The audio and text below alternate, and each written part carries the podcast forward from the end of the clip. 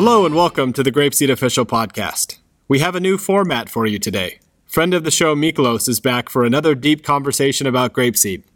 If you haven't felt it before, Miklos is very passionate about our curriculum and how it can change lives. I thought it would be a good idea to have him on semi-regularly to talk about various topics, a little of this and a little of that. So appropriately, this series with him will be called This and That. When he has been on in the past, I have mentioned his role of grapeseed evangelist, someone who talks to school managers and parents about our curriculum, inspiring them to give their kids the gift of English. In those discussions, Miklos gets a lot of different questions from parents asking about grapeseed, how it works, and what they can do to help their kids be successful. Sometimes these questions are simple and easy to answer, like what is an action activity? But sometimes a question from a parent can hide a deeper question or misunderstanding they may have. In your roles as teachers, you may get asked a question like this from parents. In this episode, we will talk about some examples and discuss the deeper concerns parents might have that go deeper than those questions. Hopefully, this discussion will help deepen your own understanding of grapeseed so you can be a more effective teacher and you can be more prepared to answer questions like these. So, Miklos, welcome back to the podcast, by the way. Thank you again for having me. I am excited to talk about this and some of that. Little bit of this, little bit of that. Yes. Actually, recently we had Bruno on the podcast too. Your former coworker. No, he told me about it. He said it was. He said he had never been on a podcast before, and he said it was great. I can't wait to hear the episode.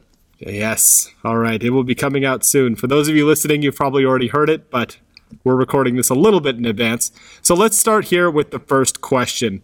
So a lot of parents ask something like, "When will my child start speaking?" So let's unpack that a little bit. Yeah, that's a question I get all the time from parents here in Japan, and I don't know how to answer that because nobody can answer that. Take, for example, your first language, your mother tongue. When do you start speaking your native language? It's not decided, right? Everyone speaks at it. My nephew didn't start talking till pretty late. My oldest son started speaking fairly early, but I think it's just because he has a lot of input from me. But there are so many factors that decide when a person starts speaking their native language, much less another language, and it depends on things like: do you have something to say? Are you an outgoing kind of person, or are you a naturally shy person? Are there other factors? You might live in a super noisy environment. You might live in a very quiet environment, or out in the country, or maybe you have siblings and maybe you don't. There are so many things. So when parents ask me that question, I have questions for them because I want to make sure to answer their question, the real question they're asking. And to me, so what is the real question? Yeah, exactly. The real question usually is when can I see the result of the effort and resources I'm putting into my child's education? And that's a super important question. That's every parent wants to see their child be successful and happy, and in many cases pass tests and get good scores so they can get into good schools and then brag to other parents that their kids did this. So when parents ask me, or when I was a teacher too, I would get that question. They like, when is my son or my daughter going to start speaking? As a teacher, I would generally say, well, they already do speak to me in English class in grapeseed time. Have you not experienced that? And oftentimes the answer will be no, because kids are smart. They know that if they're holding a hammer and they have a screw in front of them, that's the wrong tool for the job. They're not going to use a hammer to try to screw in a screw. So the same goes for language, I think. When kids go home and they're in their home language environment and where nobody uses English, they're not going to use English either. That's just natural to them. And in many cases, small children who don't even know the difference between language would be confused if you told them, hey, speak English. They'll just say, what should I say? Or even I do this to parents a lot when I speak in front of large groups of parents here in Japan. To give them an idea of what it feels like, I just all of a sudden tell parents, hey, everybody, really quick, say something in English. And of course, everyone looks at me with that fear of death, right? They're just like, oh, okay. I say, oh, I'm so sorry. Let me try it a different way. Say something in Japanese, and they have the exact same reaction. Yeah. Because when someone says say something, you're just like, oh, I don't know what to say. When is my kid gonna start talking? When they have something to say. Basically, that's a good point.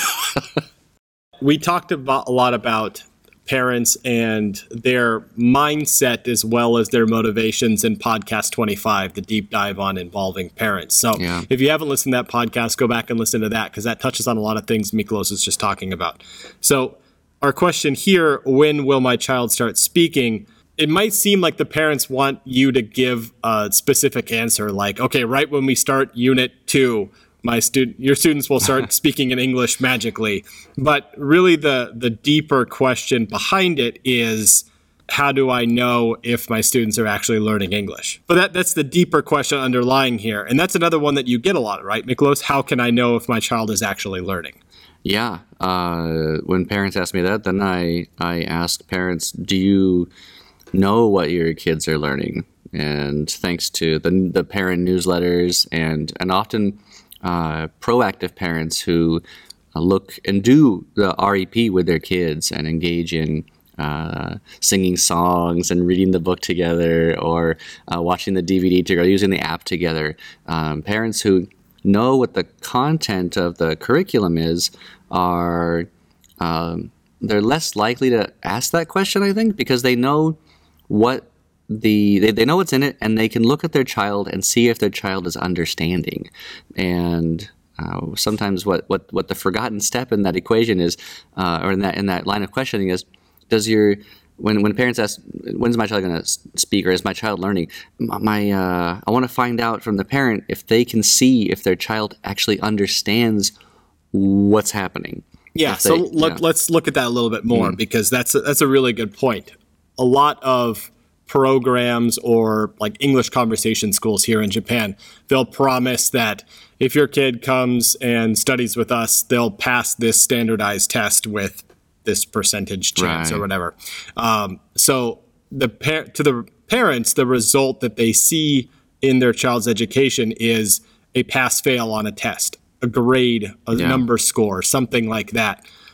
Whereas with Grapeseed, we're not geared toward a standardized test in any way. So parents can't use that same benchmark that they might use for something else.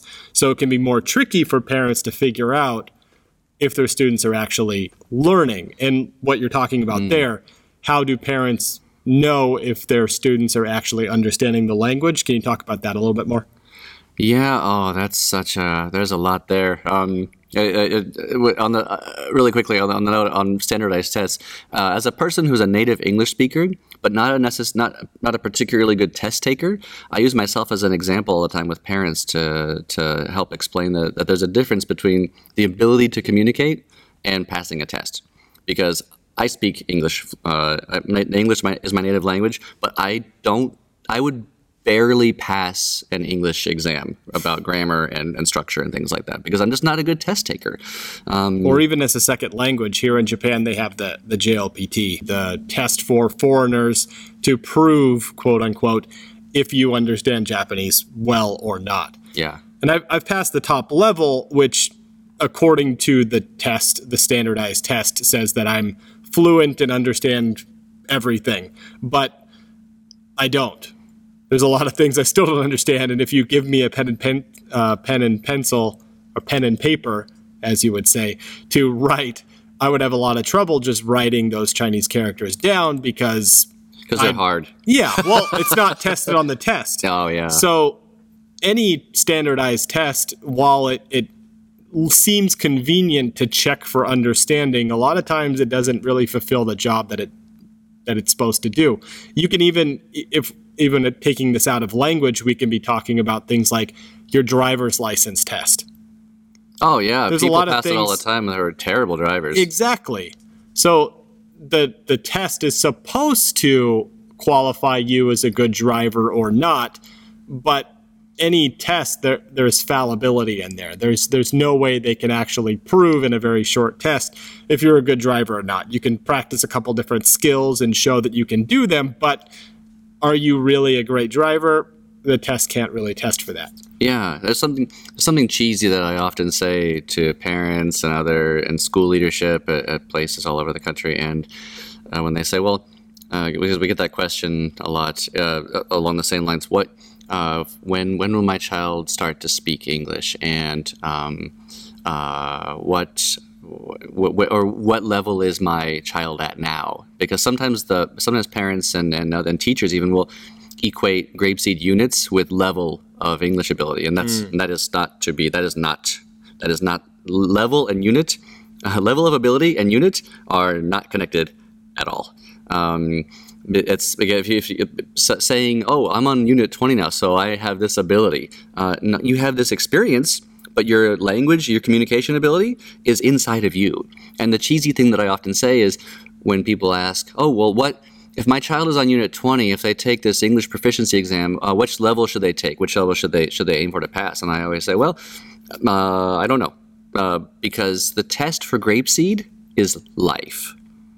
And people have that reaction. And I'd say, well, it's like your own native language. I'll ask a parent sometimes too. I usually just end up answering questions with questions because we don't have the answers. I can't look inside the heart and the mind of a child and see what their innate communication ability is. And that's what Grapeseed is helping to grow. We're not granted, and proficiency tests and standardized exams, they have an important place in society. And a child who can develop and who has the ability to speak English will have a great advantage to pass a standardized exam about English, because they'll just understand. They'll just go. They'll choose an answer out of a multiple choice, and someone might say, "Oh, why'd you choose that one?" And they'll go, "Because that's the right answer." The same way that you or I would about English, because maybe we don't know all the grammatical rules. I don't know very many grammatical rules about English, but I use a lot of English every day, and not always correctly, but a child who has the ability to communicate has an advantage on those standardized exams because they can understand the content of it. And exams really are just puzzles. They're meant to trick you. They want to see if you can pass the trick. And then they give you the award at the end of pass or fail or a score. And but for a child who's growing into a young adult and later and going forward in life, their ability to communicate is their own. And there's really no way to test for that, because like take a really shy person, or take someone like Helen Keller. Oh, I just thought of this right now. One of the greatest communicators of the 20th century, and could not speak words or even hear, or took some of the most, or a person like Stephen Hawking, for goodness sake, like who doesn't have the ability to physically with their mouth communicate, but created some of the most amazing ideas that we now know. And then take any blowhardy talk show host. Ourselves not included, of course, and who communicate and spout words all day long, and yet have nothing really to say. So now we turn toward children enjoying and experiencing Grapeseed, and their only goal is to just express joyous thoughts. And if they are doing that, then they're learning. But explain that. Sometimes I feel it's like an emperor's new clothes kind of thing, where it's like, don't you see it? Don't you know? You can't see that they're learning. I feel like I'm sometimes under the scrutiny of parents who think I'm like a snake oil salesman, because they actually can't see it yet. But the parents who do see it, they become our allies, because they say, no, look, yes, my child is shy, or my child is gregarious, but they're all learning, because when you set them loose in the world and then they use their ability to communicate to create ideas and new things, that will be where we can see the learning. But we can't. It's like watching your fingernails grow. We can't see it day by day, but then after about a month, you're like, oh, great, I got to cut my nails. That's sort of a gross example, but I'll think of a better one later. But there is no destination for this. The the joy of learning that is in Grapeseed is in the daily experiences and in the new discoveries and in the making mistakes. Like when my son, he's speaking English and Japanese right now, but when I speak with him in English, he says things like, I'm like, he's in that stage where he won't eat his food sometimes. He's kind of contrary. And I'll say, hey, eat your food. And he'll turn around and kind of be all, he'll say like, Papa, I eated it. And obviously, eated, but he constructed a past tense by himself based on what he knows about language so far. Did I correct him? Did I say, oh, no, I'm sorry, you should not say eaten, you should say ate. No, I did not. I said, oh, good job, you ate your food. And because if you do that, if I did that to him, he would lose a little bit of that joy and that confidence to speak using that tool he has. I understood what he said. I responded to it. As a teacher, I sort of recast for him a little bit. But we're not here to. I mean, I'm not here. Grapeseed isn't here to make this into some sort of study about English. Study the structure so that you can speak it in this sort of organized kind of way. Kids will speak fluent English when they get to that point, but along the way we're gonna sing songs and make mistakes and share ideas and sometimes not be understood and ask a question. It's like, oh, what did you say? I didn't understand that. And that's where the learning is. And the more parents understand that, and the more it's an ongoing conversation. Because as kids grow, parents' questions change too. So what was the question again? Yeah, let's go back and kind of summarize, because that was a lot to unpack there. So basically, when parents are asking questions like, how can I know if my child is actually learning? Mm. And when will my child start speaking, they might be thinking in a more old school language learning way of your students, okay, if you pass a test, you are officially qualified for being a certain level. But we don't have that in Grapeseed.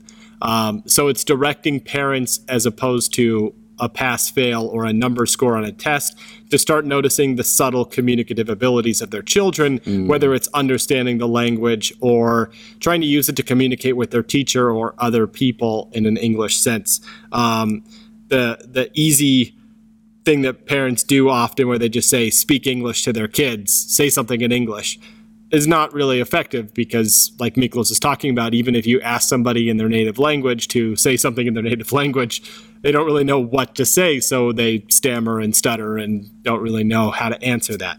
So we're really focused on building our students' communicative abilities to the point where they'll be able to pass tests in the future, because they'll inherently know if something sounds right or doesn't sound right. We're training their ears to hear and understand the language. Yeah. Oh, on Sunday, just the other day, I had this experience again. This happens all the time, especially as a Caucasian foreigner living in Japan. This is a common occurrence, but this happened with my son, where we're at this playroom. And there's some other kids there, and of course, one of the other dads zeroes in on me and my son were playing, and I can see him.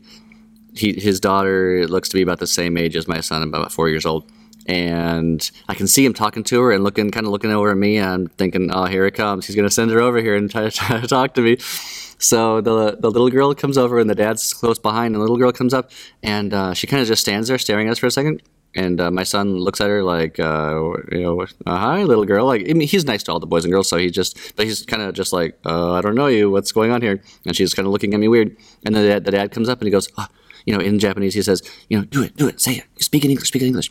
And then she looks at my son and she goes, my name is Aki. And my son just kind of looks at her like, and my son's pretty gregarious, but he also, when he doesn't know somebody at first, he gets a little nervous. He's not shy. He just gets a little nervous at first. So then my son doesn't say anything back. And I said, oh, hey, say hello. And he looks at me like, hello. And then the father looks at me and asks me in Japanese, oh, I'm sorry. I thought your son speaks English.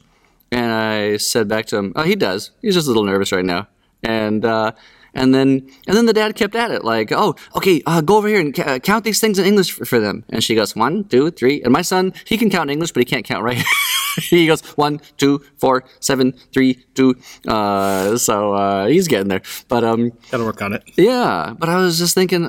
But luckily, the little girl is not. She seemed to have been used to it. But I get this all the time too, where I'll be at a train station or somewhere, or at the library or whatever, and some dad will or mom will say, oh, there's a foreigner. There's a Caucasian, quote unquote American person, even though they have no idea of knowing I'm an American, and they just go, oh God, go talk to him, and speak in English, go talk to him. And I'm thinking to myself, like, would you do that to like a Japanese person? Like, would you just some random middle-aged guy just go, oh, go talk to that guy? And when the kid doesn't, then the parent is disappointed that their kid didn't talk, and then they think, oh, the English must not be working. The English class must be version of a standardized test. Yeah, right. Mm. And then when I say this to parents, when I evangelize Grapeseed to parents all over the country, and I bring up this example of like, oh yeah, the parents who do that, I get a lot of nervous laughter from parents because they're like, oh yeah, I've done that. And I say, did your child talk? And most of them is like, oh yeah, no, they were really nervous. I'm like, yeah, because you're asking them to talk to a strange old guy. Like, it's not about the English. It's the same thing as saying, say something. But when communication happens, when you have something in your heart that you want to express, or when you need something, or go down the list of all the language functions that are out there. And but it's not a performance, unless you're performing. And it's not something that you just show. It's not. Like a musical instrument, you can just pick it up and go, hey, look what I can do. I guess you can do that with language, but kids are confused by that because for them, language it's not even a thing that they're aware of up to a certain point. It's just a thing that they use to get what they need, what they want, to express their feelings, to make friends. So take the pressure off and sometimes when I tell that to parents, it takes the pressure off of parents too. They can say, oh, wait a second. Oh, so my child can just sit back and enjoy and sing and listen to stories and talk with their friends, and that's okay? And I say, yes, that's what we're all here for. So, yeah, other than that, I have no feelings on the matter. Well, let's think about that a little, because we're talking a lot about kind of mistakes parents make or false assumptions. Mm. But at the end of the day, what did they want? They want their child to be successful with English. They want to know that this multi-year path that they're putting their students through with Grapeseed will actually amount to something. Because if it doesn't, then they've wasted their child's time and they've wasted their money. While there's kind of misguided attempts to see and check for understanding and try to put a pass-fail grade on their kid and their education, the feeling, the motivation that is at the core of it is a very positive one. Yeah. They want their kids to be successful. So like I had mentioned before, we talked about this a lot in podcast 25 with the deep dive involving parents. What can you do as a teacher to help your parents see that a little bit better? Because if they see that and they understand that their child is successful, watching them communicate with their teacher in an English class, then they're more willing to be motivated to continue sending their kids to Grapeseed. So we talk in that podcast about things like parent observation days, scheduling those for the end of a unit. So parents can come in, open house, watch a class where it's towards the end of the unit, so students are using the language a lot more. They're saying the stories, singing the songs, and parents can hear them talking with their teacher, or teachers taking notes on individual things kids have said in a given day, compiling those in end of the year or end of the term reports to share with parents so that the parents can see, okay, here's actual proof. These are written, date, time, my kid did this today. Yeah. And they'll feel really happy about that. So your parent, without any support from the teacher in that regard, parents will try to do these misguided things and try to test their kids in different ways. Raise their affective filter, right? Yeah, but if you do it in a smart way, you can alleviate their concerns. You can make them feel happier and more understanding about Grapeseed and what their students are doing with a little bit of work on your end. Yeah. There are so many ways to basically, it comes down to what you just said. When as we all know from language acquisition research, when you raise the affective filter, it becomes more and more difficult to take in comprehensible input, and thus your acquisition of language, your ability to do that, goes down. So if you're stressing kids out by testing them or saying, how do you say this in English, or how do you say this in whatever, or go talk to that strange old man, things like that, you're gonna raise the affective filter, and it's gonna make it into a not nice experience. And worst case scenario, they want to quit, and they lose the gift, the joy of learning, and also like you with the open house. This is the open house is a tremendous tool. It's ubiquitous. Like every open house, every class, all over. Parents love to go to school and see their kids, but something happens sometimes. Kids know that their parents are there, and they change a little bit. Sometimes the shy kid comes out of his shell when his mom is there. Sometimes the kid is usually kind of like a loudmouth, and he's like, "Hey," his mom is there. He's like, "Oh," he kind of clams up a little bit. And then sometimes parents will come to the open house and they won't see the evidence of their child's ability to communicate, because I get this a lot. I used to have this as a teacher. I still see it when I observe open house classes now.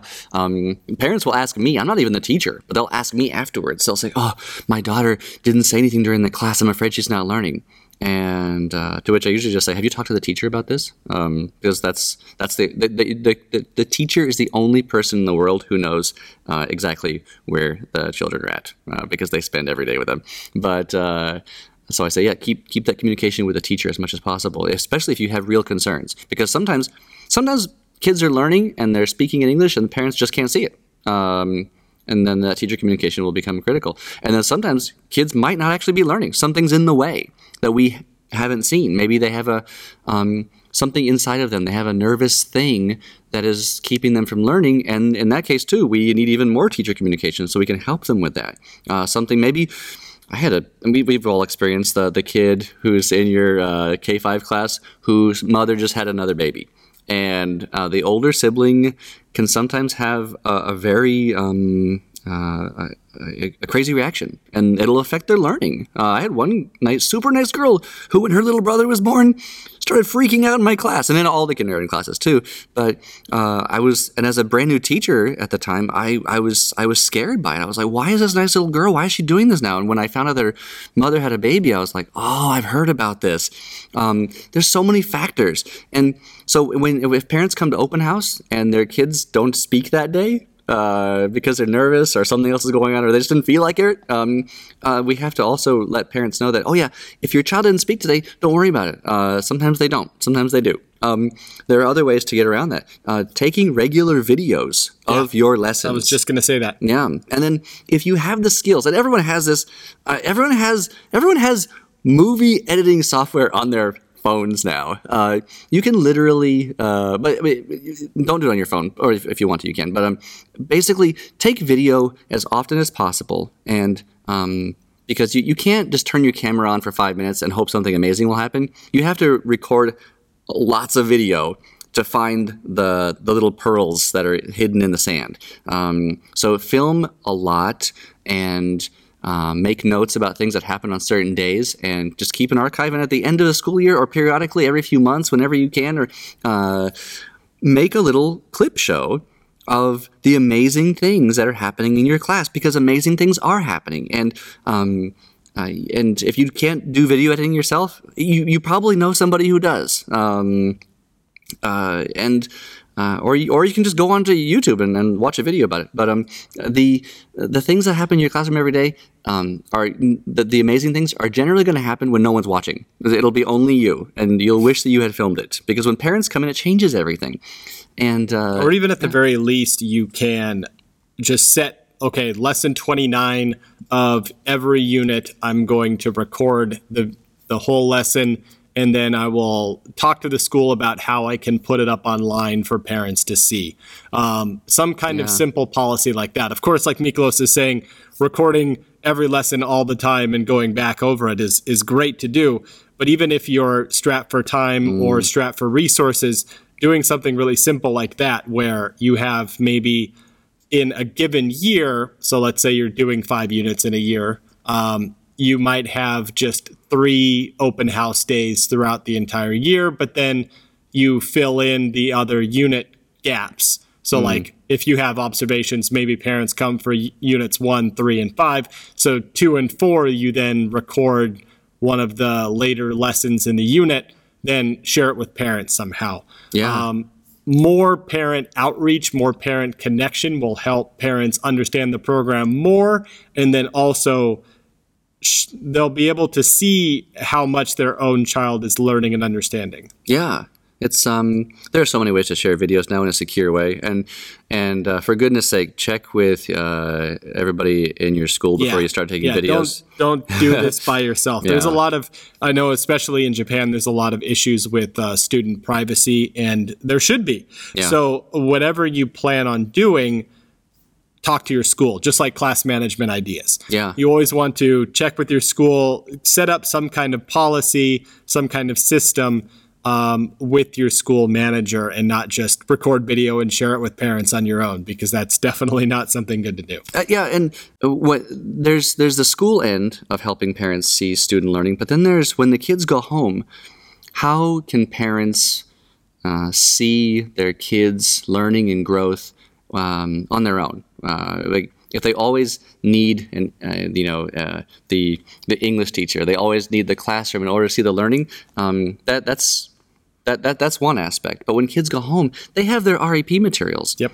When I explain Grapeseed to parents, especially parents who are new to the curriculum or who are thinking of putting their kids in, I do a presentation about Grapeseed, and I talk about REP, but I don't say REP, or repeated exposure and practice, because it doesn't make sense to anybody yet. What I call it is your English environment creation tools, because one of the foundations of this is that kids need to have daily exposure to English over time. I mean, exposure over time. Right, that's what we can't just cram. This isn't cram school, right? It's daily exposure over time. So parents, of course, they'll look at me and they say, "Oh, but Miklos, like, you speak English. Your kids can get daily exposure to English over time any day of the week." And I say, "Yeah, and so can you, because we have a tool for you that you can use, and we'll give it to you to take home, and it's comprehensible input in a bunch of different shapes and forms, and it's to be used daily as you please, as depending on the mood of your child, or depending on your needs and your environments and all these things. We have the app and the book and the CD and the DVD, and when kids engage in those things, they are likely to have have spontaneous output. They might not, but if parents engage in REP with their kids, and even if the parents can't speak English, most parents of Grapeseed students around the world don't speak English, and that's fine. They want their kids to be able to speak English, like you said earlier. They want them to have this new amazing skill and go out there and be even more successful than they were. But if you sit down with your child and just sing a song together, the early units, it's easy, because it's easy to understand even for parents. When you get up to like unit 20, 25 and above, parents they can't understand anymore. But by that time, kids, they're already off and running anyway. They can already speak English to a certain extent. When you sit down with your child and open the book and sing a song together, or even in your home language, if you want to find out if your student is learning, avoid questions like, "Oh, tell me what this means in our home language," because translation and communication, those are different skills. Yeah, right. And it's confusing for kids. I was just asking. I was asking my son the other day, he's almost 4 years old. He's almost he kind of gets the difference between language, but he's right on the cusp of it. And but I was he was speaking English with the neighbor kids who don't speak English, and I thought he was doing it because he was trying to show off, but I wanted to find out if that's what he was doing or not, and it turns out he wasn't. He just doesn't get it yet. Like he thinks that everything he says is understandable to everybody, which I love, but he's going to find out very soon that there's a difference, that some people understand these kinds of words and other people understand those kinds of words, and that there's a thing called English and a thing called Japanese. And he's heard about it a little bit. Like the neighbor kids will say, "Oh, he speaks English," and he'll come to me and say, "Papa, what's English?" And I say, "Oh, that's what Papa says," and that's how Papa talks in English. And he goes, and for him, that's good enough. He's like, "Okay, great." But when kids like for him, I thought he was showing off, and what I asked him was, I said, "Hey, when you talk to the neighbor kids, did you speak in English or did you speak in Japanese?" And he looked confused, and he was like, "What's that, Papa?" And then that's when I knew he wasn't showing off because he doesn't know the difference. And we talked about it a little bit more. Just I wanted to make sure, because if he was showing off, I wanted to talk to him about. He knows the phrase "don't show off," and he knows what it means, and he knows that it's not nice to do that. And that's the topic that we're talking about. We're speaking in English, but the topic is it's not nice to show off. And in Grapeseed class, it's the same thing where. And we're talking about things. We just happen to be using English. And when kids go home and they're with their parents, if the parents can't speak English, that's okay. Don't ask your kids to translate. Ask your kids if ask them what their favorite story is. Ask them why. Why do you like this story? Or can you tell Papa about this story? Because I don't know this story yet. Things like that. Like ignite their interest and make them feel good about understanding. And if they can't answer that, if they say, "Oh, I don't like any of these stories," then you need to talk to the teacher. Or or if they say, "Oh," if you ask your kid in your home language, what is this story about? This looks really interesting. And they say, "I don't know what this is about. I'm really confused." And then you'll know. But for goodness sake, again, that's my my phrase of the day. For goodness sake, don't make your kids feel bad if they don't understand. They don't understand yet. With encouragement and exposure, love and exposure, they will come to understand it. But it takes time. There are things in this world that I don't understand yet, even after multiple exposures. And but I'm. I'm technically learning on paper, but yeah. Let's go to one more question here. Let's get back to our format of talking about this and that, man. This, yeah, exactly. We kind of went off on a tangent there, but let's circle back. Let's talk about one more question, and then we'll wrap up here. So one more question that you get from parents often is, what if my child falls behind in ability compared to other kids? Oh, so let's unpack that one a little bit. Oh yeah, that as a relatively new parent myself, I'm starting to finally understand this feeling of comparing your kids to the other kids. And it's kind of a cliche in life. You see those motivational posters all the time that kind of have that message of don't compare yourself to others. And it holds true here. But when it comes to kids learning, if you see your child in the class and you notice that for example, in an extreme case, as a teacher or as a parent, or maybe you're both, some of you are out there, you'll see that all the kids in the class understand something and are laughing and get the joke or just understand something or following instructions, and there's one boy or girl who doesn't. And if you're the teacher, you know what to do. You go, "Oh, I need to help this student," or you do your teacher stuff. As the parent, you start to panic. You have to always remember, I think, at least this is me as a former teacher, and as an up and coming parent, don't make your kids feel bad about something that they have no control over.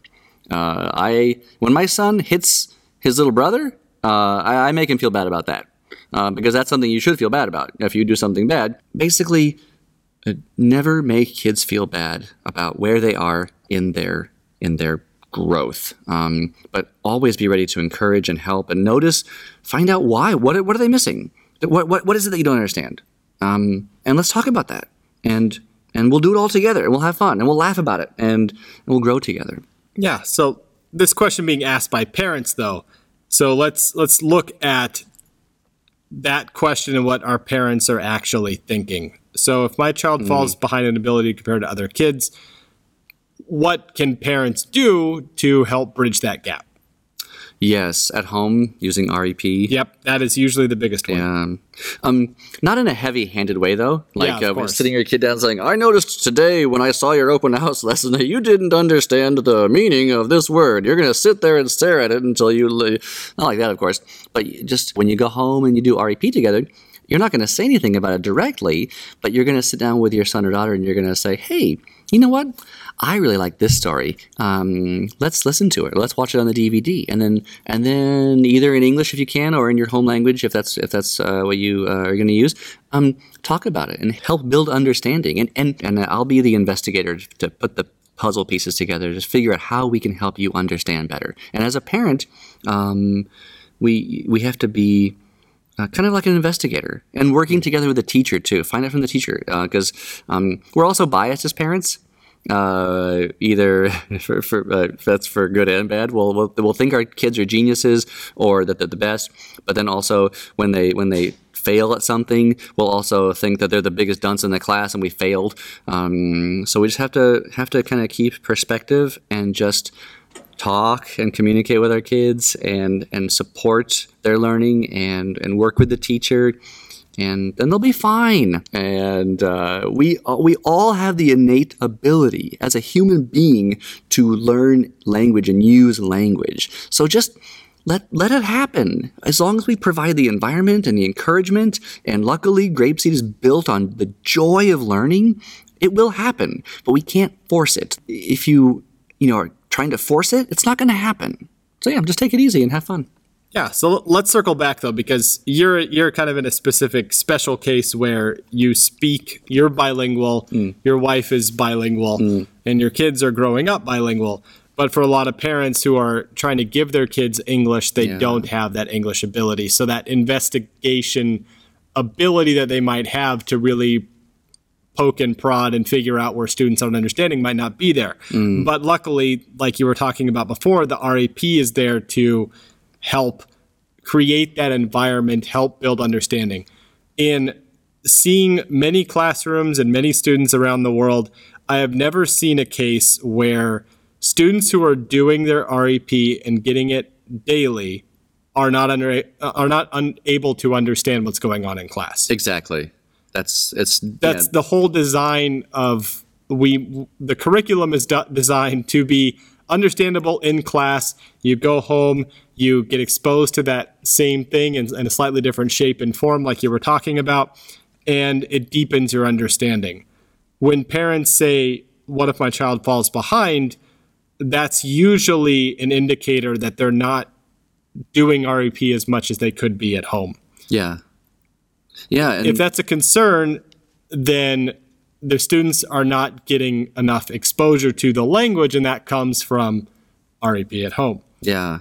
So that if you get asked that as a teacher from a parent, that's usually where you'd like to direct your advice is, okay, well, how's the REP going? Are there certain things you can be doing? And like Miklos, you were saying, REP doesn't just have to be, okay, kid, go put on your headphones and sit in a corner and don't bother me. Yeah. If parents are involved with it, if they're watching Mr. Lion Man together, if they're singing a song together, especially if your kids are 4 and 5 years old when they love their parents so much and think their parents are still cool at that stage. Yeah. If you're doing things with them, that's still cool, then your kids will want to do REP more. But if you don't involve yourself at all as a parent and say, well, my kid needs to listen to this for an hour, so just get out of my hair, then of course your student isn't going to be motivated to do REP and they're not likely to do it as much. So REP is very important. It's not something you have a lot of control of as a teacher, but when you're communicating this to parents, it's really critical that you get across how important it is.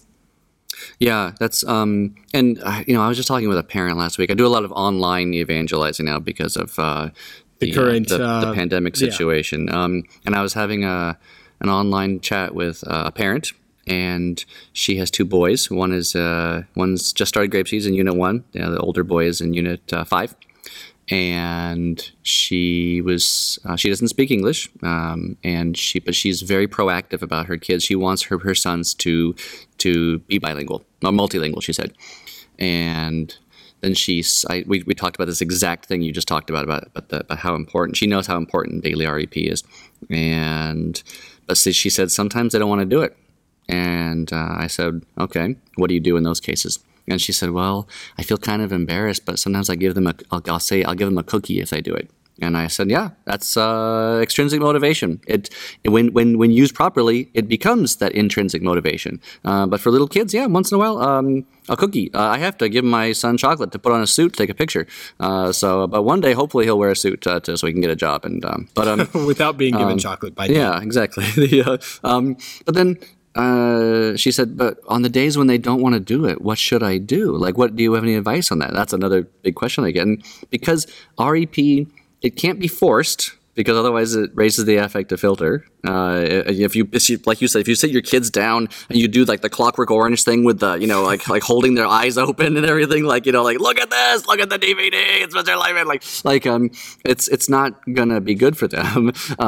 But then on the other hand, if they don't do it, that's not good for them either. So what do you do? And what I talked about with his mother was, I told her a quick story. I'll make it shorter than it was in the moment. I was talking with my wife, and I noticed that my sons were listening to us. They were getting, I wasn't giving them input, but they were getting it anyway because they heard what we were saying, and later even use it and repeat it. So what I told the mother was, REP is to be used in the same way. Sometimes it'll be fed directly, but sometimes it'll just be there in the background. So even if your sons don't feel like doing it, or even if it's not even REP time, put on the CD and play it in the house. Sing the song, sing along. I said, do you ever sing along with the CD? And she said, yeah, I like that blue song. And I said, yeah, everyone does. So I said, yeah, put it on. If you feel like watching the DVD, and you should, as a parent, put it on. Have the book out. If you have we have a stack of books, picture books and other storybooks before bedtime or before nap time. Put the REP book in there as one of the choices for a bedtime story. Have it around. Make it part of the environment. And a lot of people have the TV on in your house, or some people play music in the house all day. I mean, this is Bluetooth time, so everyone's got music playing in the house, or the TV on, or something happening. Have it be Grapeseed, and your kids, even when they're not getting the direct input, it will be there, and they will hear it, and they will go, making connections that they aren't even consciously aware of. They're like, oh, that's that song I sang with my teacher that I love so much. Of course, there has to be a balance. You have to go, okay, today we're going to sit down and do this directly, or we'll do it together, or whatever it is. But if you're in the car and you're blasting, the Green song, that's fun too. So make it part of the environment, and you will do your kids a huge favor, and yourselves as well. Yeah. So circling back here, let's sum up this question in the points. What if my child falls behind in inability compared to other kids? Usually, that can be addressed through recommending more REP, and then advanced REP, kind of like what Miklos is talking about here. Not just doing it, but also looking to have it on in a more indirect sense. Living it. Yeah, living it. And then also recommending that parents also take an interest in it. In a lot of countries like Japan, Korea, parents learned English when they were in school. They learned the language learning way, the not fun way like Grapeseed. But this can also be a great opportunity for those parents to refresh their memory, to learn English alongside their kids. So they can be, if they're motivated and involved, it'll help motivate their own kids as well. Yeah, I mean, it goes for a lot of things, right? Like parents who, it's no secret. My favorite singer is Bob Dylan, and I listen to Bob Dylan's music all the time. And guess what my son happens to have said that he likes recently? He didn't. It wasn't Katy Perry. It was, he was just like, he comes to me, we're in the car, and I was like, hey man, I had like a playlist on. I was like, you want to listen to, what kind of music do you want to listen to? And he just looks at me, he goes, Papa, I like Bob Dylan. And I was like, yeah, you do. And, but I didn't tell him, you have to do this, you like it, but he just, it's just part of the environment. And this is also, this is part of the reason why like really crummy music becomes popular, because it's always on the radio, and because familiarity becomes liking. Like it beats you down over time. Yeah, I was like water eventually erodes rock as it keeps slamming against it. Right? It was, I guess maybe it's like a kind of Stockholm syndrome. You just go, yeah, great, I like this now, and but then you hear it years later, and you have this nostalgia for something that was objectively not good, but. And the point being is that with Grapeseed, it is good. And if we create that same kind of familiarity, it becomes liking. And but in a good way, we can use it for a positive thing, not for crummy nostalgic 80s music. So yeah, there you go. Let's leave it there. I don't know a better way to end the podcast than talking about 80s music. So thanks again for joining the podcast, Miklos. Thank you. If you have any questions or thoughts about Grapeseed or with respect to this podcast or really anything, make sure to send them into the show at mailcarrier@grapeseed.com. And as always, thank you for listening and good luck in the classroom.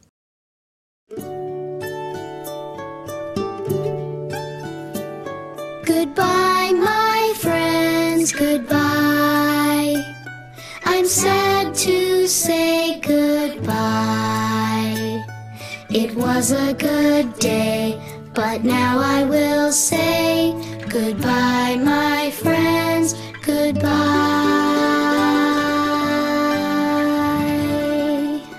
Goodbye, everyone.